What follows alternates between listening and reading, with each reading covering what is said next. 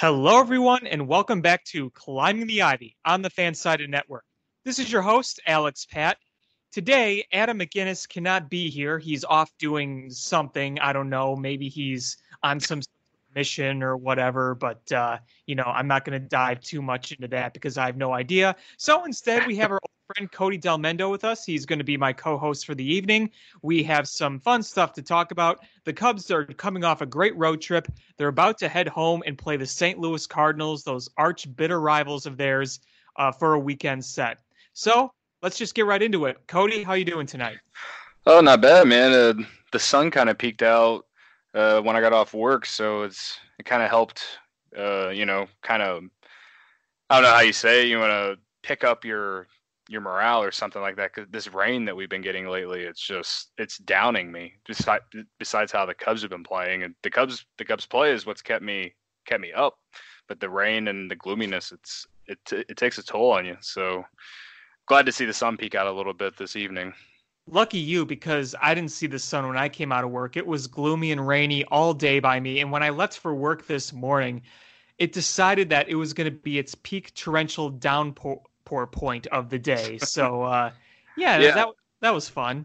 Yeah, well, I'm down in like uh, in Ottawa, Illinois. So uh, if you know where Starve Rock is, um, the Illinois River is it rolls right through town, and we have like major flooding right now. Like the bridge that goes through like that goes right through downtown, like the water is almost like hitting the top of the bridge. It's it's kind of bad, and like it it gets like that. Like it, it's happened the last couple years that I've lived here, and uh, so we've gotten a lot of rain. It's just kind of nice that it stopped finally for a little bit. And like I said, the sun peaked out, and it's just kind of it's kind of nice to to see some sun. And hopefully, we get some sun going to the weekend, especially with this with the Cubs coming back home. And you know, if there's sun at Wrigley Field, we can not have to deal with any delays, and hopefully get some good baseball.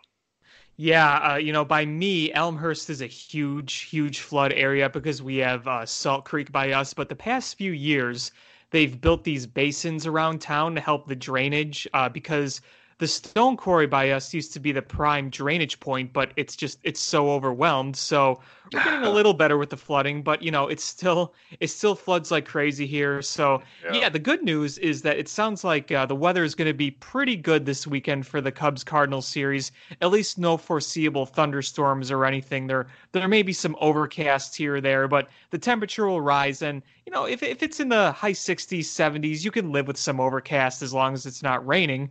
Uh, right. So th- that that should be good for that series because it may be May, but we got a pretty, I, I would say, fairly significant series coming up against the Cardinals. Uh, we could just get right into that.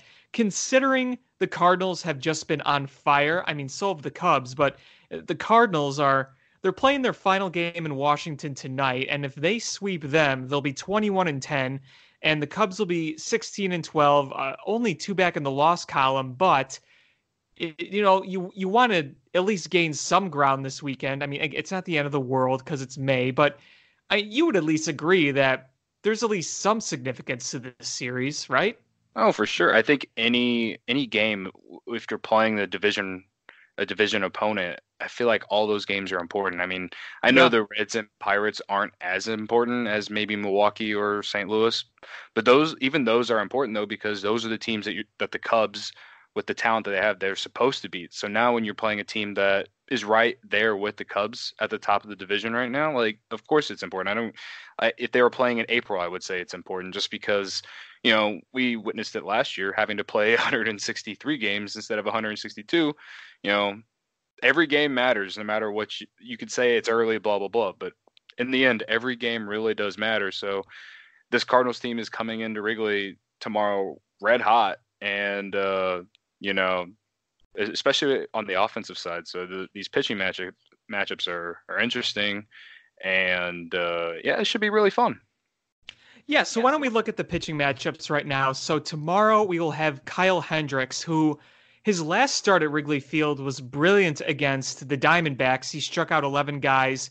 Then his next start in Arizona was disastrous. Overall, he's been off to a very slow start, which we're kind of used to seeing, but this is a really good opportunity for Kyle Hendricks to bounce back. He'll be at home Uh, he's very familiar with the Cardinals. Uh, so that is for game one, and he will face Jack Flaherty, who has really good stuff. He's been kind of up and down overall, but if you've watched Jack Flaherty, you can see the potential he has. The fastball is really good, uh, but uh, you know the Cubs are going to have a bit of a challenge there. But hey, their offense has been so good. You know, hopefully they can prey on a young pitcher. And then the next day you have Yu Darvish, and he's coming off a good but kind of weird outing in Arizona where he loaded the bases in the first inning, as you remember. And then after that, he just cruised along one run on two hits in six innings. Would you say that this is probably uh, the most intriguing start for Darvish as a Cub? Because I do not think he's faced the Cardinals yet as a Cub. Oh, that's interesting. I, I haven't. I didn't even think about looking that up. I'm. I don't think he has either. It, will be interesting, especially you know we all know about the contract and everything. So I I don't want to say there's a ton of pressure on Darvish to you know get it together because he's he's been I feel like he's just been average, you know, and and I you know in spring training I thought man I think that as long as the Cubs can get 30 starts out of Darvish, you know I I take that as a win. Some people think differently because of how much the Cubs are paying him, um, but you know we've in terms of like me saying that he's been average. I mean, he's striking out guys, but his mm-hmm. his control has been has been questionable. It, it, I don't want to say it's been Chatwood esque from last year, but like it, he has been inconsistent in the strike zone, and you know that that leaves me weary on him going forward because he had that problem last year too before he got hurt. So I I just don't really know what to really think about him right now. But yeah, he is coming off a nice start, and it helped that the Cubs scored what four or five runs for him after that first or second inning. So you know he he was able to go back out there with a comfortable lead, and every pitcher can go out there and perform well if they you know just execute the way they know they can. If you got a lead like that.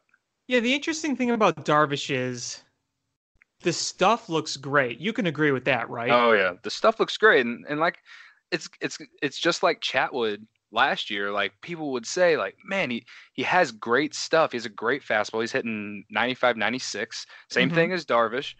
And but he just can struggle to consistently hit the strike zone, and that's what really hurts him.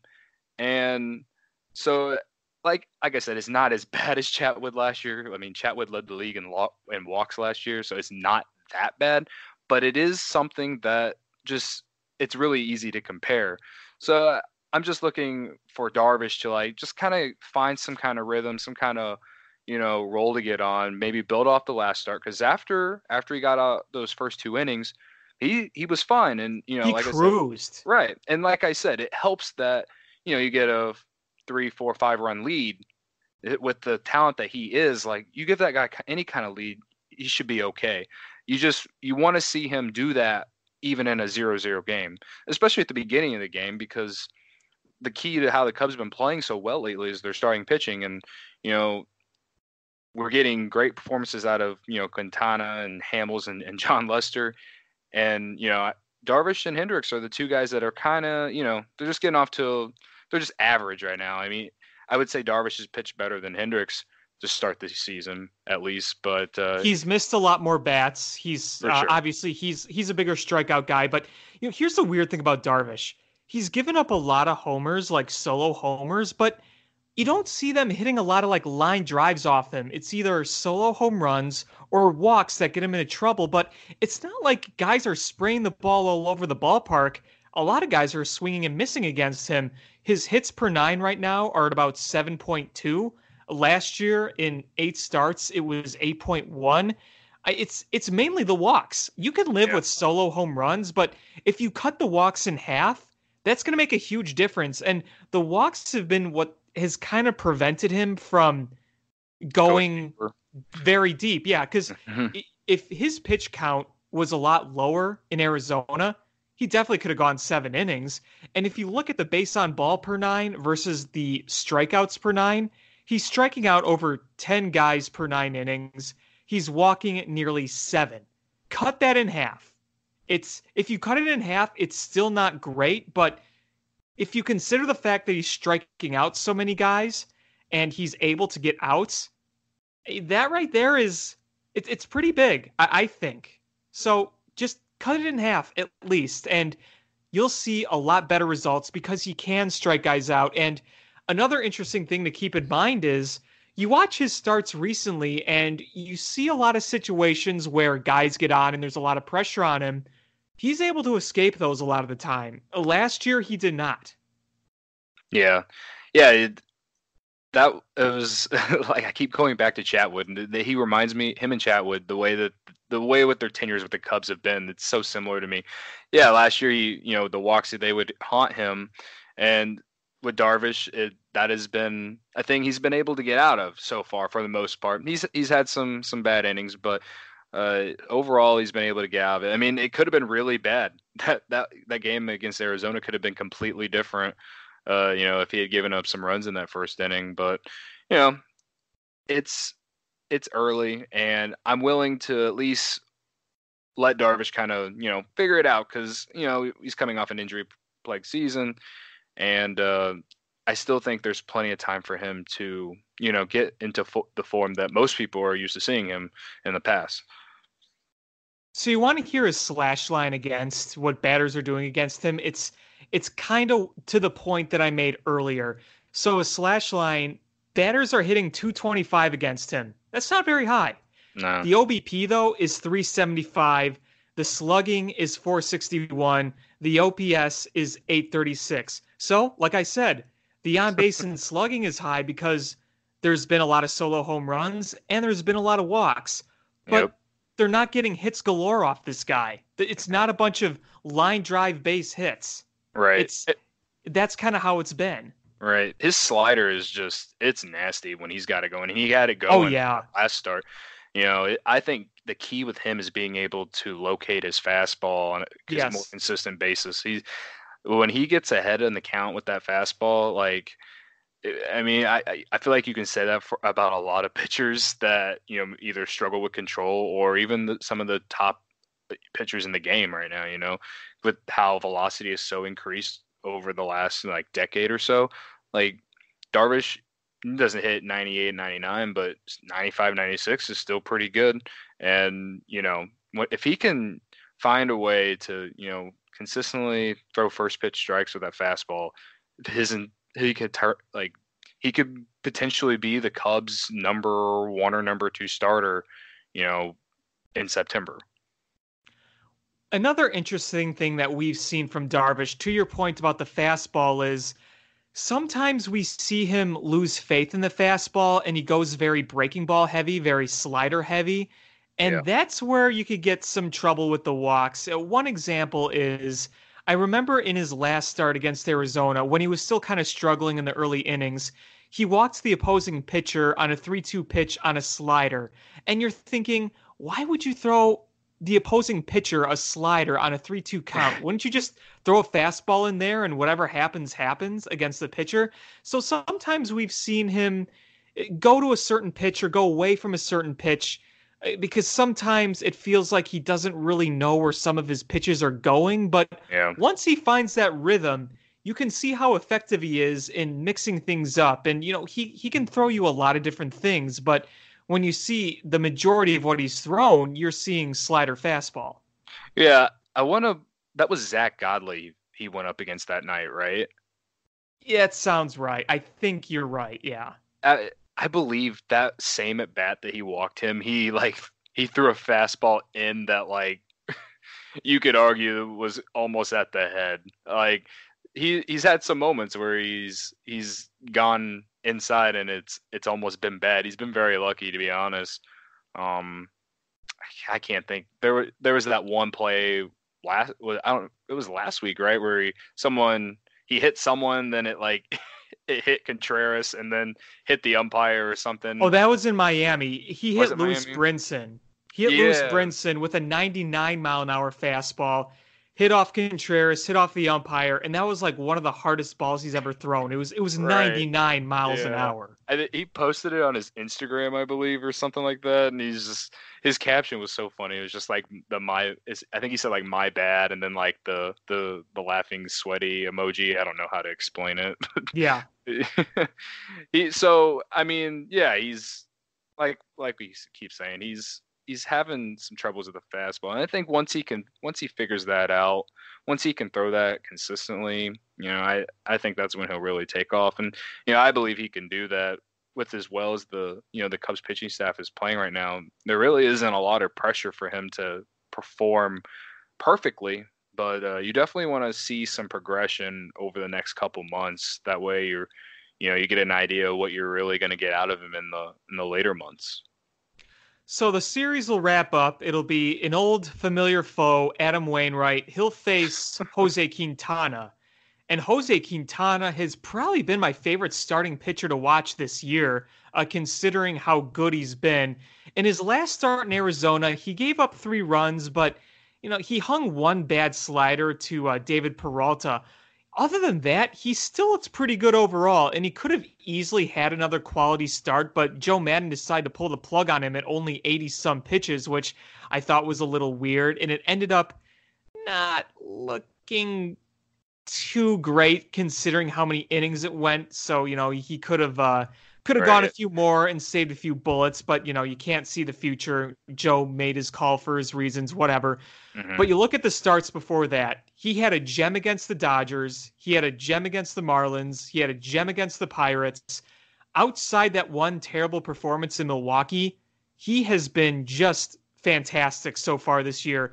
We are seeing why it is important for him to mix up his pitches more. He's throwing that changeup. He's changing the eye level. He's locating very well. Uh, let's hope he keeps this going against St. Louis because I remember last year Quintana was very up and down against St. Louis. He had some good starts against him, and then he had some pretty bad ones too. Mm-hmm. Uh, so let's hope he kind of keeps that train rolling because right now he is tied with the lowest base on ball per nine with Jon Lester among starting pitchers, and he has the second highest strikeouts per nine. He is just 0.2 behind Yu Darvish at 10.2. So he's been missing bats. The command has been great. He's he's been doing everything you could ask for. Yeah, I mean, I I didn't want to jump to conclusions about it like after those first couple starts. I mean, I know it was good. It was a good sign, especially after the start against Milwaukee. But the start against the Dodgers with the offense that that team has, I mean, that one was an eye opener. You know, and you and you mentioned it. The the changeup has really helped him, and I feel like the the thing about him is he's not trying to throw the perfect pitch. He's just, you know, going out there and trusting what he has. And mm-hmm. you know, when you have a couple good starts like he had uh, going into that Dodgers series, you know, I guess sometimes confidence is all you need. I don't want to say that that's all it is. Obviously, you kind of mentioned what he's doing and and uh, you know and how it's uh, showing on the field. And uh, but you know, Jose Quintana, like no one really thought he was gonna be this going into this season.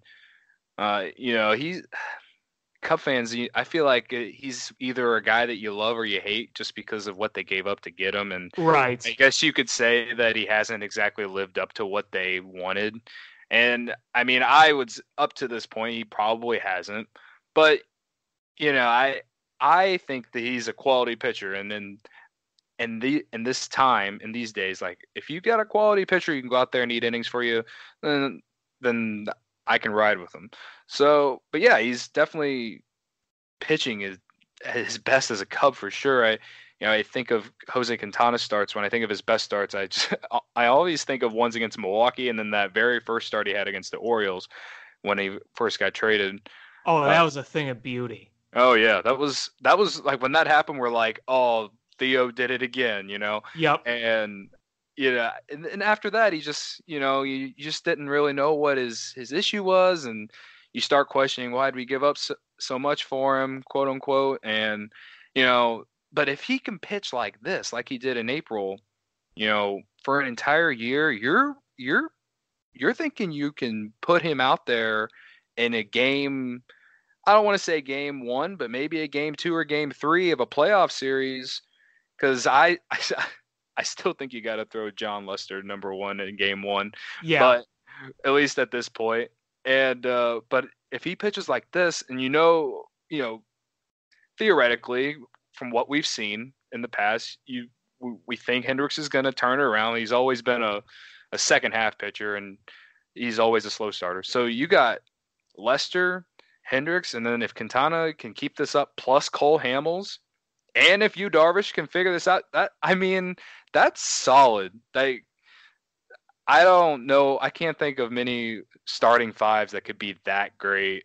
If you like, if you like, like I said, if if Hendricks gets back to what we're used to, you know, and then the rest of them just keep doing what they're doing, and Darvish figures out his control, you know, I I think starting pitching wise, the the Cubs are doing better than what even we expected. We knew the starting pitching would be good, it would be serviceable, but I didn't think it would be this good. Yeah, hopefully that continues through this series. And you know, luckily for the Cubs, it's at home. So hopefully they right. could take advantage of that. But I think this is going to be a great series between these two ball clubs. Both are playing really good baseball right now. Uh, obviously, they're both going to be playing for the division all year long. And this will be the first time we've seen the Cardinals this year. In April, they only had, let's see, six division games. Only six. And as we go forward, that means get ready for a heck lot more division games because you're going to have the Cardinals this weekend. Mm-hmm. Next weekend, you're going to have the Brewers. Then you're going to go to Cincinnati. And then you're going to host Cincinnati the final weekend in May. And then the first weekend in June, you go to St. Louis. And then the next weekend, you play St. Louis again. Yeah. So yeah, that's a lot of division games coming oh, up. And they're all going to be important. Even those games against the Reds I know the Reds are at the bottom of the division, but that team, if that team can get its offense figured out, the one thing that everyone thought that they had going into the year, that team could be if they get on a roll, they could I'm just saying you can you can write it down whatever. That team could possibly be in a wild card chase at the end of the year if they can figure out their offense because well, I think at the end of the day, no matter what, a division game, no matter how good or bad, is important. Well, yeah, for sure. And, and I kind of said that at the beginning. I just, I'm just saying, like, I'm trying to emphasize that that the Red series isn't. And they're not going to be easy, kind of like they have been, you know, in past years. Maybe no, they are not the Reds of 2016 that we mercilessly right. beat up. Oh yeah, I wish they were because they were so fun to watch because you you went into them and you weren't worried at all. But now the last couple years they've been kind of tough and they they make you scratch your head and wonder what the heck is going on. So yeah, I mean, the, it's just going to be a battle in this division. There's not one team that you can look at and be like, oh, that's a that's an easy win for us. So yeah, I mean that I th- I feel like that's why this series uh, to start is uh, you know so important because you want to win the division games and you you know you want to may hopefully cut the the Cardinals lead in the division in, in, half or something like that. If the Nationals can pick up the, a win tonight, you know, you're hoping that you can, you know, climb a game closer tomorrow. And, uh, you know, the, both teams are playing so well. So that, that's one reason why this series is going to be so fun. Yeah, absolutely. And, you, you know, it's funny. We're talking about what the, the Cubs of a few years ago did to the Reds. I mean, you remember that was the the year of the famous Thom Brennaman enough already. Oh yeah, early yes, in the yeah. season. Enough already. Yeah, yeah, I remember. Uh, oh man, that guy. he's he's one of those uh, broadcasters that you know people like to make fun of on social media these days. If you want to look at the splits that year between the Cubs and the Reds, 2016 the Cubs went 15 and 4 against the Reds. They outscored them 143 to 69. And if you look at all the other division games, they didn't come close to scoring that many runs against any other division opponent. 143 runs was by far the most they scored against any other opponent. Right. So that's a win percentage of 789 against them. Right. It, it's it's not like that anymore. Now, do I think the Cubs are still miles better than the Reds? Yes, but it, the Reds have a nice offense. Their their pitching staff is improved. That that young kid, uh, Luis Castillo. Yep, he's yep. looking pretty dang good. He has. I've watched a few of his games. I mean, and you know that's why I kind of mentioned like if the Reds offense can. I, I've watched some of their games and like they just aren't scoring a lot of runs. I mean, they lost no. one to nothing today, and the only run they gave up was to Noah Syndergaard, who hit a home run. Like, it's just to me, it's like, oh, if that offense gets back to what it was like last year or even the year before that. I feel like the last couple years their offense is pretty good. I mean, I feel like any lineup that has Joey Votto in it is pretty good. But he's kind of hit his de- his decline. Like his number, his home run totals were down last year. So I don't know if maybe it's just because he's getting older or something. But uh, I just feel like if that offense gets hot like it was last year, they could be a team that could, you know, hit a if they hit like a seven, eight game win streak, they could be right there. As long as they can stay close to 500, they might be right there. Because I just don't think anyone in this division is going to run away, and then I don't think anyone in the National League is going to run away and you know steal the wild card. So I just feel like they could be there in July. You know, there's very few like truly terrible teams in the National League. One of right. them we play again right after St. Louis. So after that St. Louis series, we have a four game series against Miami uh, from Monday to Thursday. I know it's hard to sweep a four game series, but I think the Cubs have to sweep that series at home against the Marlins, don't you?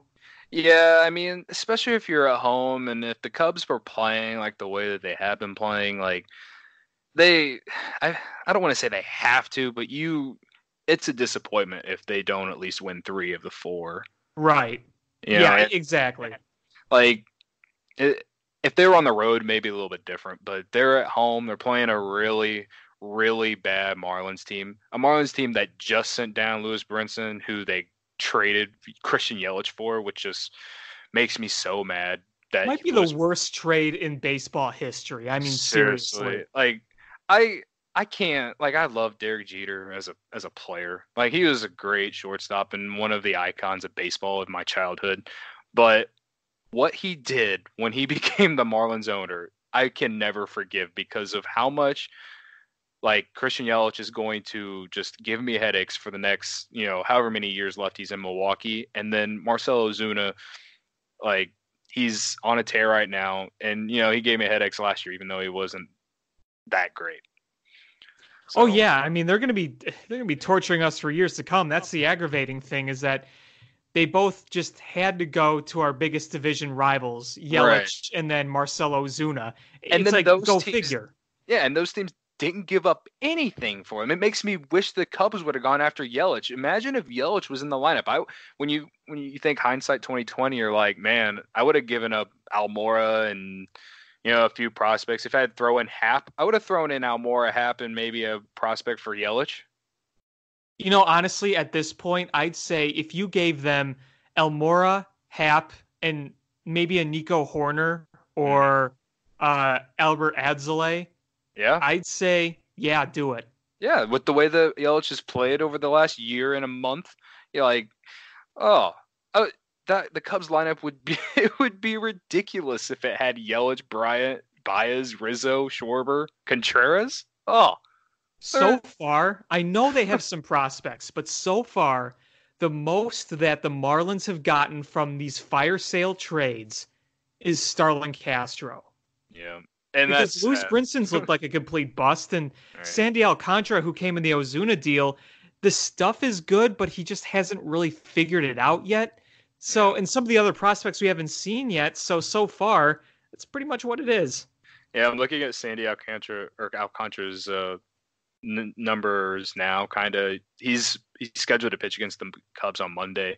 He has a 4.86 ERA. He only has 22 strikeouts on the season, and I'm pretty sure we roughed him up in the series in Miami. Yeah, we did. So, yeah, he, I know he, pitchers are they take much more time to develop. They don't just come up and and are great unless you're like an elite talent like I don't know, like Kopech. Like Kopech looked pretty good when he came up last year for the White Sox.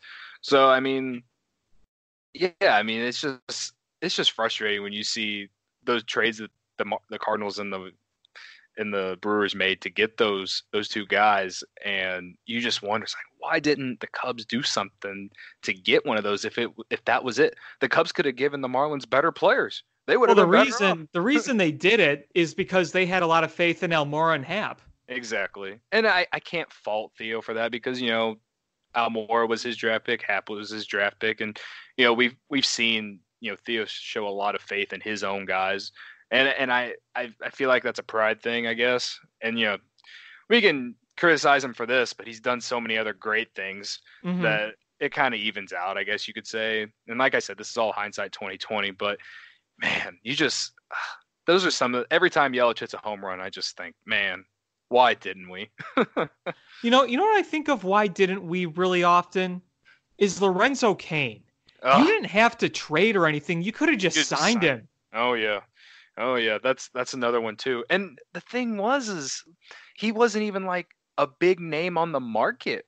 I I feel like the year that he signed with the the Brewers, like ever at least division wise, ever more people talked about uh there was another player that signed. Or yeah, well, Darvish signed with the Cubs that offseason. That was the big the big pitching name. Darvish was one of the biggest free agents on the market, period. For sure, yes. I, I keep getting I I keep uh, getting confused uh, with Cain and Dexter Fowler, I've, but they didn't sign the same offseason.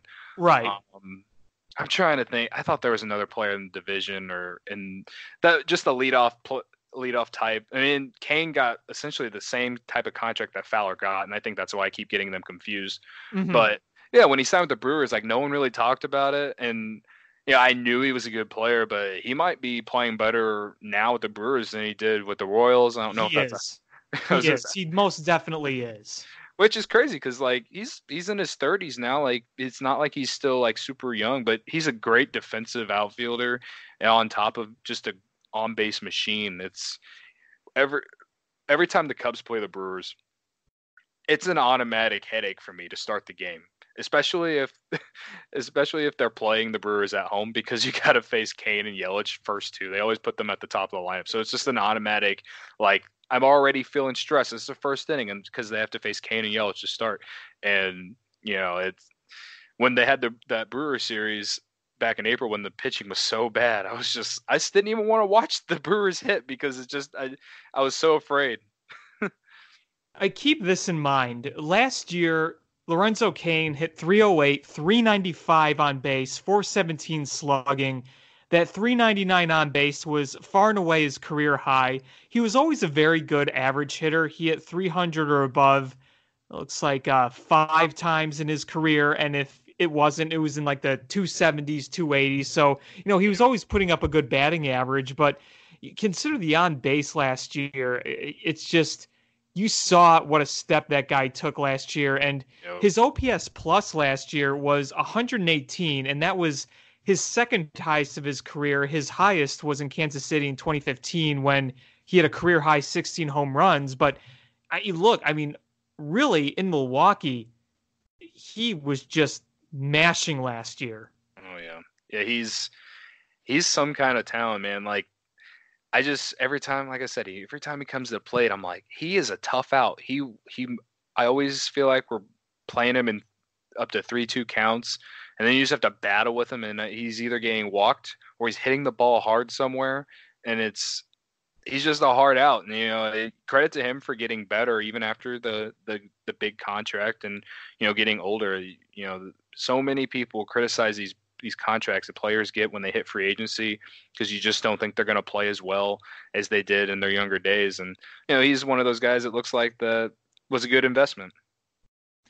Yes, so far I would say that between Cain and Yelich, Cain has been the Cub killer way over Yelich. When you Oh, look at the sure. numbers, I mean, Cain, uh, Yelich had a pretty good series against the Cubs in their Mm. uh, mat, their meetup in early April. But if you look at early April and all last year, Lorenzo Cain was killing the Cubs every single night. Oh, for sure. Yeah, I mean, it's crazy this year. Yelich has what 13 or 14 home runs, and like nine of them are against St. Louis. So, it, Yeah, and like in Yelich's like ever since he became a Brewer, he's only hit like one or two home runs against the Cubs. And to honestly, I found that surprising because he's just maybe he just always gets the big hit when it matters most against the Cubs. Maybe that's why I'm just so like nerve wracked when he comes to the plate. Besides the fact that he's obviously a great player. Yeah, absolutely. I mean, the guy puts forth full effort every single night. Yeah. Uh, so, uh, moving on here, we have a bit of news in terms of the 40 man roster. And this kind of came forth earlier this week. So we knew this was going to happen, but it was made official today. Addison Russell was added to the 40 man roster and he was optioned to AAA Iowa, where he had been playing while he was serving his MLB suspension. So now that's up and he's eligible to play with the Cubs again, but the Cubs have decided to send him down to AAA. Uh, look, I, say don't mess with a good thing they have right now. Why would you want Russell playing over Javi at short right now? Why would you want to see Daniel Descalso? Ben Zobrist, um, or David Bote lose any time when they're all contributing right now. I mean, it's working. Right. I mean, on that, on top of the fact, you know, it's just going to be a giant media distraction when Russell does come back. And right now, especially with the Cardinals coming in this weekend, like you just you don't want everyone talking about Addison Russell coming back with this big series. And like we keep saying it, we know it's May, but it's a big series. I I love the fact that they just sent him to AAA uh, for your reason, and then the the distraction reason. It's you know we keep talking about Addison Russell and like why didn't the Cubs just release him or, or trade him in the offseason? Well, you know it it's a question that we can just keep asking, but we'll never really know because we can't read Theo Epstein and Jed Hoyer's minds. But I have like the only thing I can come up with is just they want to trade him for some sort of significant uh you know return. And i don't know what they can really get for him besides you know middle relief pitching. And and that's pushing it because given like our society today and how like so many athletes are getting or coming out or getting caught with like this domestic violence type things especially in the NFL more so in the NFL than than in baseball like it's it's just a, a really bad look. So a lot yeah. of teams aren't going to really want that. And it's not like it's not like a Aroldis Chapman because a Aroldis Chapman is good at what he does in baseball. Like he was like when the Cubs traded for him, he was arguably the best closer in baseball. Addison Russell was the, the way that most GMs will probably look at it is, you know, former top prospect had one decent season and has just dropped off since then. And now he never came this... close to reaching his full potential. I mean, yeah, it's really hard to reach Barry Larkin status, but like, yeah, I mean, 2016, he it, it was hard to really understand how he really helped the team. I, when I think back to Russell in 2016, he he always had a bunch of clutch hits, but he was a guy that you know he wasn't a big on base guy, and no. and he struck out. I don't want to. I don't. It wasn't some like a huge percentage, but you know he wasn't on base guy. He struck out plenty, but he was great defensively and he got big hits for you. That's I mean we all know the big hits in the World Series with the Grand Slam, but like other than 2016 though, like it's just been bad besides his defense. His defense is the only thing that's really keeping him in the league. And to me, and I'm assuming to you, like that's not worth I feel like that's not worth keeping him around for.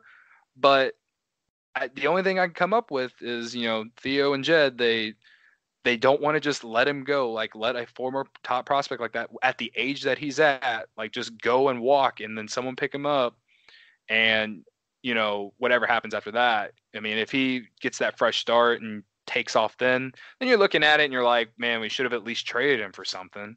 And may, that's the only thing I can look at and say that's probably why they still have him. Like, and I and I get that, but I just personally I think it it's too big of a distraction to really care about, and I feel like they should move on for, from him. And maybe maybe there's that's what they're going to do, and they're just going to leave him in AAA until they can find a someone who needs a shortstop midseason. I, I don't know. I really don't know what the Cubs are planning to do with with him. I don't, I don't, and I don't think anyone knows. Yeah, I mean, eh, me personally, just really wishes they can move on from him for many, many reasons, but I still don't think he's going to be part of this team in the long run.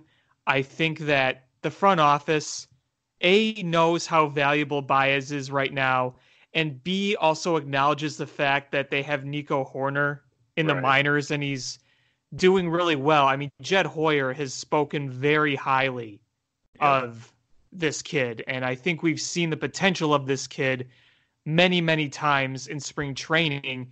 Though the sample size wasn't huge, but it's pretty obvious that he has talent and he's oh, yeah. getting a lot more attention this year. I just I think he's going to be traded eventually. He's going to be gone. I just I don't know how they're going to handle this when he does come up or how long they're going to keep him down. Because I would be really shocked if they just traded him before being called up. I mean, I wouldn't mind seeing it, but I, would I'd be surprised if they didn't at least have him play for the big league club. Just you know, thinking what they're going to do, and when he's going to come up, I don't know. Um, I mean, the if they did call him up, the reason I would assume is because an injury to either Bote, Baez, Descalso, or Zobrist. That sure. would that would be the reason. Like that'd be one reason, and then the second reason, if it's not injury, would just be because one of those four I just mentioned uh, hits some sort of slump, and they're not getting production uh, from any of them. I would probably lean towards either Descalso or Zobrist not being those guys or being those guys. Maybe Bote. um, I think we all know what we're going to get out of Baez for a full season. Um, but and if they did call him up, like I just don't see them putting him at shortstop over Baez with the way no, that Baez they shouldn't. Take, right, and the way that Baez has become like not just the star in Chicago, like he's become like a star throughout the entire league. Like he's he's been become one of the more popular players. So you know they're going to just leave him at shortstop. And if he comes up, he'll probably play second. So it'd be about. Well, they've been working him at second. So right, right, and I I just see a lot of. I read a lot of tweets on Twitter, and it can be a really toxic place, as we know. Yes, it can. So, yes, so a lot of a lot of people like really think that the Cubs would actually put Russell there over Baez, and and I'm just like, you can't honestly be that stupid. But, um, yeah, I mean, you know if he comes up, he'll probably play second, and it'd be between him, Bote, uh, Descalso, and Zobrist. More so, probably oh, it would between be between him and Descalso because they've been playing Bote more at third, uh, and and putting uh, Bryant out in the outfield on those days. Yeah, I think you're going to see even more of that. But you know, the thing is too if you're going to do that, that means you're going to see more games with Jason Heyward out of his best position. I mean, he can right. play center field, but we all know that his best position isn't right. Right. Yeah.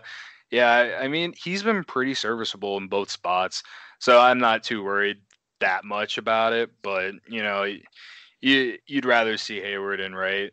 But until Almora can become more consistent, I think that they're just going to continue to do, you know, either put him in center or in right. I mean, I, Almora is playing better. I, he had that four hit game in Arizona, and he's had some some decent hits over the last couple days, but he's still like struggling to hit more line drives, and that's like that's the that's his thing. Like he's hitting, he's still hitting a lot of ground balls. So, you know, I I don't really know what to really think about Almora in terms of like potential for him. You know, you know, Theo's talked about it. You know, we we want production over potential. So, you know, there, I, I don't know if if the thing is that Almora has never really got a fair chance to start, but uh, I, I don't know. It's that makes that situation makes me glad I'm not the GM because I wouldn't know what to really do. Personally, right now, I think Almora is more of your defensive replacement type guy. I think he's a platoon guy. We talked about this on the show earlier. I think you you play him against lefty pitchers or you put them in late for defensive substitutions. Last year, I was on the play Almora everyday train, but sure. I think as time has gone on, I just see him more as a platoon player. Right, and you like I have to believe that Ian Happ is going to get called up eventually. So when he, if he does get called up, then like that creates even more playing time taken away from Almora I mean, at this point, you just got to think that that's what Almora's uh, role is. You just, you know, platoon, play him against lefties, put him in late for defensive substitution, and I'm and I'm okay with that. And it's unfortunate because I really thought he could be an everyday center fielder, but he just I don't know. He just hasn't been able to figure out. He he's similar to Baez in terms of you know he swings a lot, but whenever the they put him in position to lead off games, you kind of want him to take more pitches, but he's just not that kind of player. So I I just feel like it's there's like tension there with his development, and I don't know if it's his or the Cubs' fault, but at this point, it's all about production. So, you know, but the way that Jason Heyward's playing, I I can't argue playing Almora more. well, let's talk about Ian Happ for a sec. Okay. His, his minor league numbers. I don't know if you've had a chance to look at them, but you see three, three home runs and seven doubles. And you're thinking, all right, I guess. Right. The slash line is 223, 324, 394. He's drawn 13 walks, but he's struck out 28 times. He has an OPS of 718, which is really around league average. So there are some struggles there. But the weird thing is, sometimes with people, you see them struggle in the minors and then they come to the majors and maybe play with a bit more of a chip on their shoulder. But we saw a lot of struggles from Ian Happ last year. You saw the strikeouts. You saw the walks, though. I mean, the guy can draw walks. His on base last year was 353, and he had a 408 slugging, which, you know, isn't spectacular, but all things considering, he was still able to fit hit 15 home runs. So I just I don't know when he's going to be up.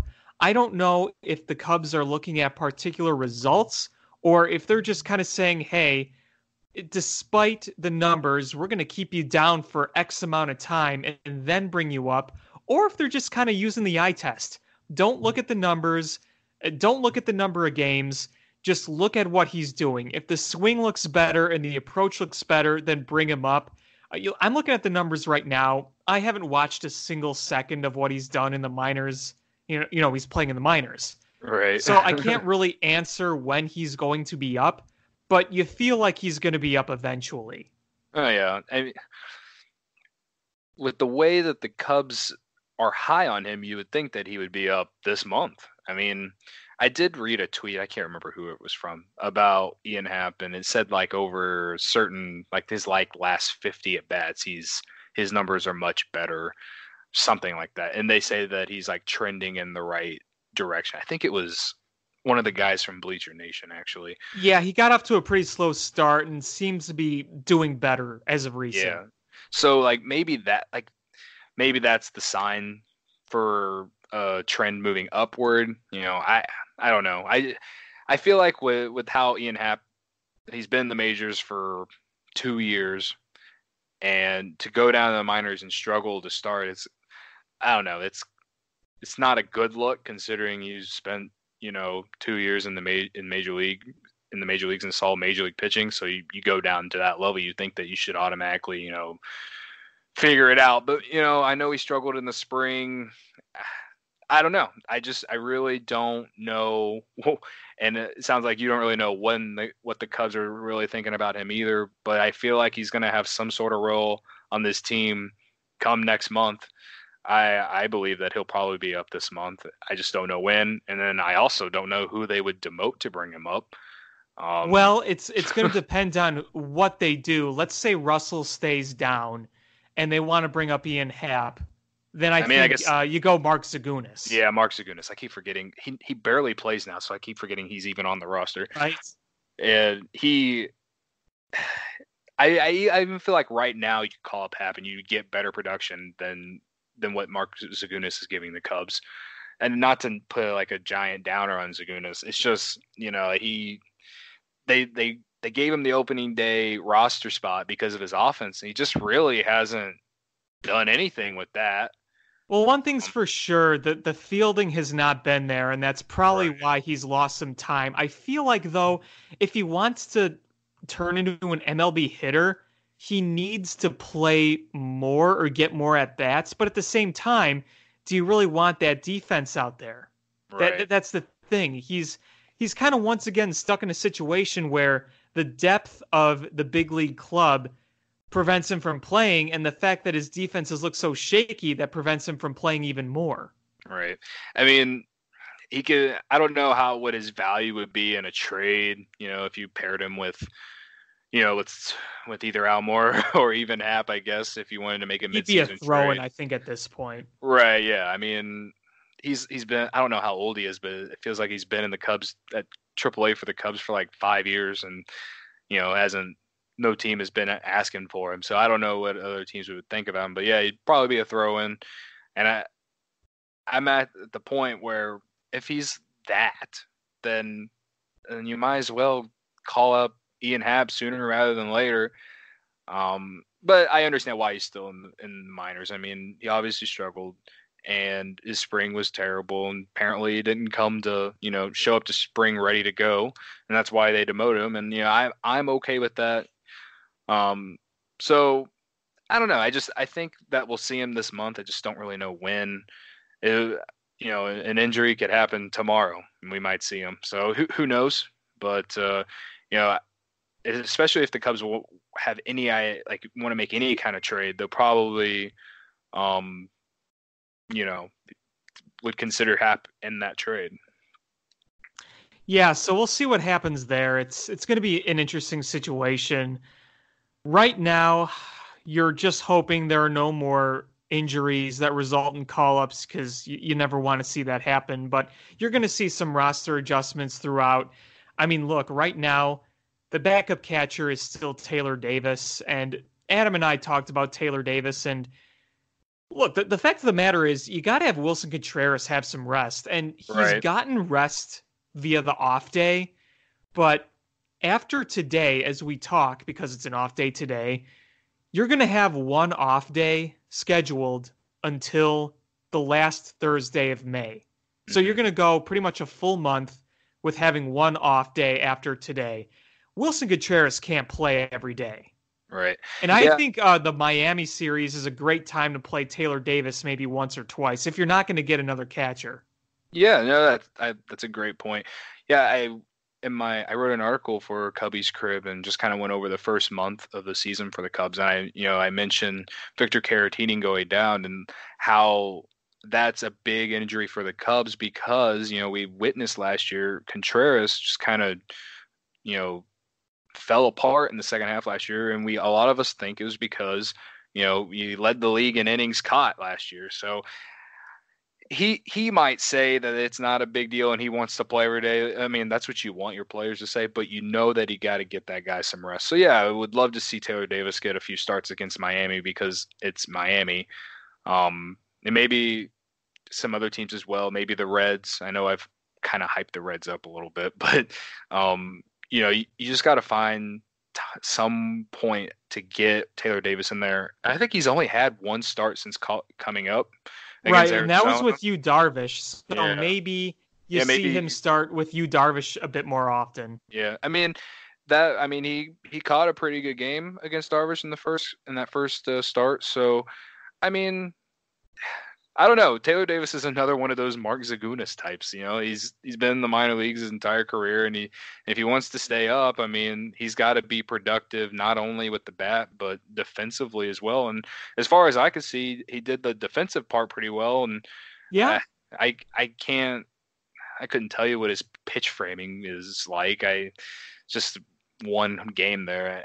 Well, I thought what he did very well was be able to keep the ball in front of him when Darvish was struggling with his command. You saw some of those sliders down the dirt, and Davis had some very nice blocks. So I think if yeah. if you get good defense from Taylor Davis, that's all I can really ask for at this point because I don't think he's going to be hitting many pitches, major league pitches. Right. Yeah. I mean, I don't. Offensively, you can is if the Cubs offense continues from top to bottom besides Davis, if they continue to, you know, do what they do, uh, him not hitting isn't going to be a big problem. So yeah, he's kind of like like what most backup catches catchers are. They're in there for defense. So if he can do that and the offense can maintain, you know, then we won't really be talking about him in his in his offense. So um, I, I know a lot of us wanted a, a backup catcher in free agency, but you know, I as long as they find a way to to make Davis uh, some give him some starts over the next you know month, because I, I what they said like six weeks for for Caratini, right? And it could be longer. You never know. Right. Some of those bone breaks could be tricky to Right. evaluate. Right, and then and being out does I don't even if that is that just him like the injury being healed. Then you gotta you gotta do the rehab start, and then you gotta you know all these other things, and you gotta you just gotta make sure he's okay. Then And then you- Especially when you're a catcher, you know, that's Right. your hands are always being used and it's Right. it's tough. yeah, I, I don't envision us seeing Caratini until July maybe. Like uh, so, I I think that you know they just got to find a way to get Davis in there and uh, hopefully you know like we said just be productive defensively and hopefully that that in the long run it, it helps Contreras because he's on fire offensively right now. Yeah, absolutely. Well, uh, we've been talking for a while. I think that's just gonna about to wrap things up on climbing the ivy. Cody, really good show tonight. Really enjoyed having you on. Thanks for coming aboard. Yeah, man. I was really uh, waiting for the the random Cub thing. Do, do you have one? Oh, yeah, yeah, yeah. Sorry, I forgot about that. I look Let's do forward to them every week when I listen to you and Adam. Okay, all right. All right. I, I promised Adam I was going to do a certain kind of thing, but since you're here, I'm glad you brought this up because now it could go kind of a different direction. So, okay. Pick pitcher or position player? Mm, let's go pitcher. Pitcher. Okay. Okay. We got a lot to choose from. so, you ready for this? Yeah, I'm ready. Let's let's do it. All right. Today's former Cub we are going to talk about is remember the man who looked like Abe Lincoln, Matt Clement? Oh yes. I, growing up, that was one of my favorites. That was Me one of my too. favorite pitchers. He uh, he's the guy. Also, was he, he had? Didn't he get a, a huge line uh liner? Did he take a liner off his head when he was with the Red Sox? It kind of like ended his career. Yeah, because you know when he ended his career, he was only 31. So Yeah. it that might have been it. Yeah, I, I just that's like really the last thing I really remember about him is just taking a liner off the head, and I just don't remember ever seeing him pitch ever again. But his tenure with the Cubs was pretty good for the most part. I mean, he was he was on the 03 team, right? And Yes, he He was was. and uh, yeah, that's all I really remember about. I was so young back then that I don't really remember most players except for the ones everyone knows, like Kerry Wood and Mark Prior and Sosa and all those guys. So Oh. as a Cub, he was a Cub for three years, and uh, he pitched to a 3.80 ERA in those three years, a WHIP of 1.2, which was uh, smaller than any other WHIP he's had with another team, 8.8 strikeouts per nine innings, a 3.7 base on ball per nine innings, in 800, s- sorry, 587 and two thirds innings. That is tw- uh, 94 starts total as a Cub. And in 2003, he pitched 201 and two thirds innings. In 2002, he pitched 205 innings. And in 2004, it was a little less than those two years, but he pitched 181 innings, still 30 starts, but a 368 ERA, which was a nearly a career best. His career best was with the Cubs in 2002, but you know, it, the 2002 Cubs weren't very good. When you think of Matt Clement, you think of 03, 04. Yeah, yeah, that's the, those are the only two years I can really think of him. Um, He was an All-Star in Boston in 05. interesting. Yeah, I, I wouldn't have been able to. I wouldn't have t- remembered that at all. When, Yeah, when his, his- ending numbers that year weren't fantastic, but he probably had a great first half because I don't really remember him pitching in Boston. I just I remember him pitching on the Cubs. Yeah, I mean, he was always one of those guys that you you felt good when he went out there to pitch. Yeah, he was the definition of a very solid back of the end rotation guy. Obviously, he was never an ace or a top three guy, but as your fourth starter in the postseason and as a four or five in your rotation, uh, he did a very efficient job. You remember he was the fifth starter in the 04 rotation, which on paper was fantastic. They had Mark Prior, Kerry Wood, Carlos Zambrano, and Greg Maddux as their top four. To have yeah. Matt Clement as your five, man, on paper was great, but you had all those injuries, unfortunately.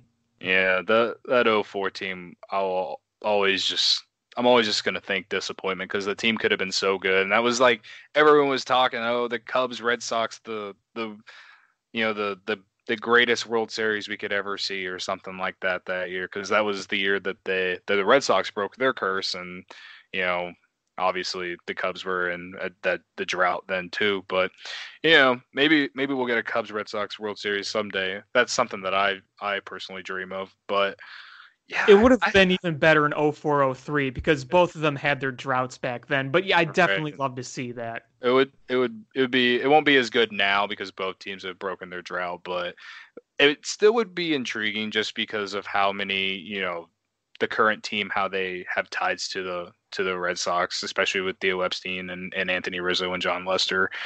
But uh, yeah, Matt Clement, that guy. Yeah, that's all I can really think about is just the liner he took off his head. Yeah. And that that 03, 04, those 03 and 04 teams, man, they just 03 was so fun. I I was what in 03 I was 12 years old, so I was just I got into baseball in like this McGwire Sosa era naturally because all they did was hit home runs. Yeah. And, a lot uh, of people did. Right, right. But the 03 Cubs, that's like when I like I feel like I truly fell in love with them because the 98 and 99 like years or whatever, like I just liked the Cubs. I was so young I, and I liked home runs, but then I like really started getting into baseball like after the Diamondbacks Yankees World Series in 2001, mm-hmm. and I just steadily grew. And then like my entire family was Cubs fans, so I just that's basically how I became a Cubs fan. And Matt Clement was like one of my like one of the first like one of the first like 10 to 15 Cubs that I was like, yeah, I like that guy.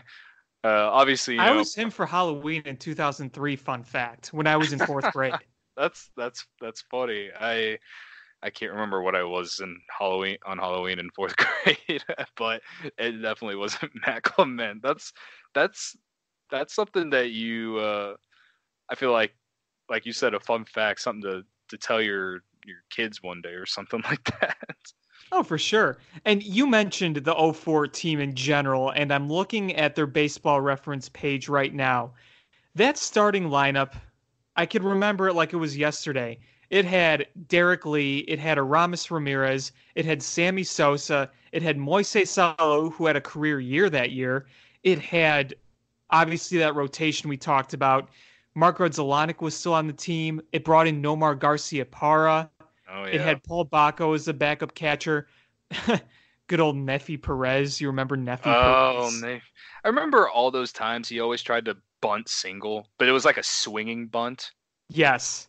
It, yes. And it would make me so mad because it would never work. And he wasn't like he was fast, but he wasn't like Billy Hamilton fast. I would just wonder why he's doing that. Like, and he would always do it at the worst times. Like the last one I really remember, if I think back, he I remember him one time just doing it in the ninth inning. The Cubs are losing, and he would go up there and do one of those bunt swinging bunt single types, and I'm just like, what, what are you doing, man? Like, uh, see, those are the days. Like even 03, 04, like you watch the Cubs, and there's just the level of like I guess IQ. Even I guess it just it doesn't even reach the like the the area of how the Cubs that we know today have ever played. It and was a di- very different managing too. I mean, Dusty sure. Baker and Joe Maddon are very very different. Yeah, it's true. Yeah, and and even later in the 2000s when Lou Piniella was the manager, it was so different. And baseball in general was so different. Like, oh yeah, in, in those days, you know, managers are telling the fast guys to try and hit ground balls. Now, like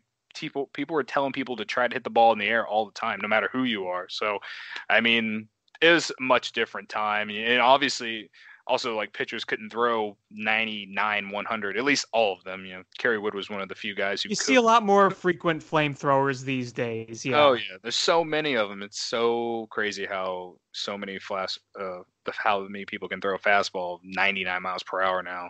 It's something that really amazes me absolutely well, uh, now that we got that through, I think now we could sign off on climbing the ivy. Uh, Cody, thank you for reminding me uh, because I just didn't think of uh, the former Cub thing this week. So uh, thanks for being on top of that. I always have fun doing that. So yeah, I think we had a good conversation about Matt Clement and the 04 Cubs, and uh, tune in next week for when I surprise Adam with a former Cub. oh, I, it's always a surprise, but hey, it's fun. I, I look forward to it. I really do when I listen to you guys. So yeah, well, uh, once again, Cody, thanks for coming. It was great talking to you today. All right, great, man. Uh, can't like can't wait for the next time. Absolutely. So, just a reminder you could check out Cubbies Crib on fansided.com. You could also listen to this episode on iTunes. You could download it there as well. So, until next time, he's Cody. I'm Alex. Have a great night. We'll see you next week.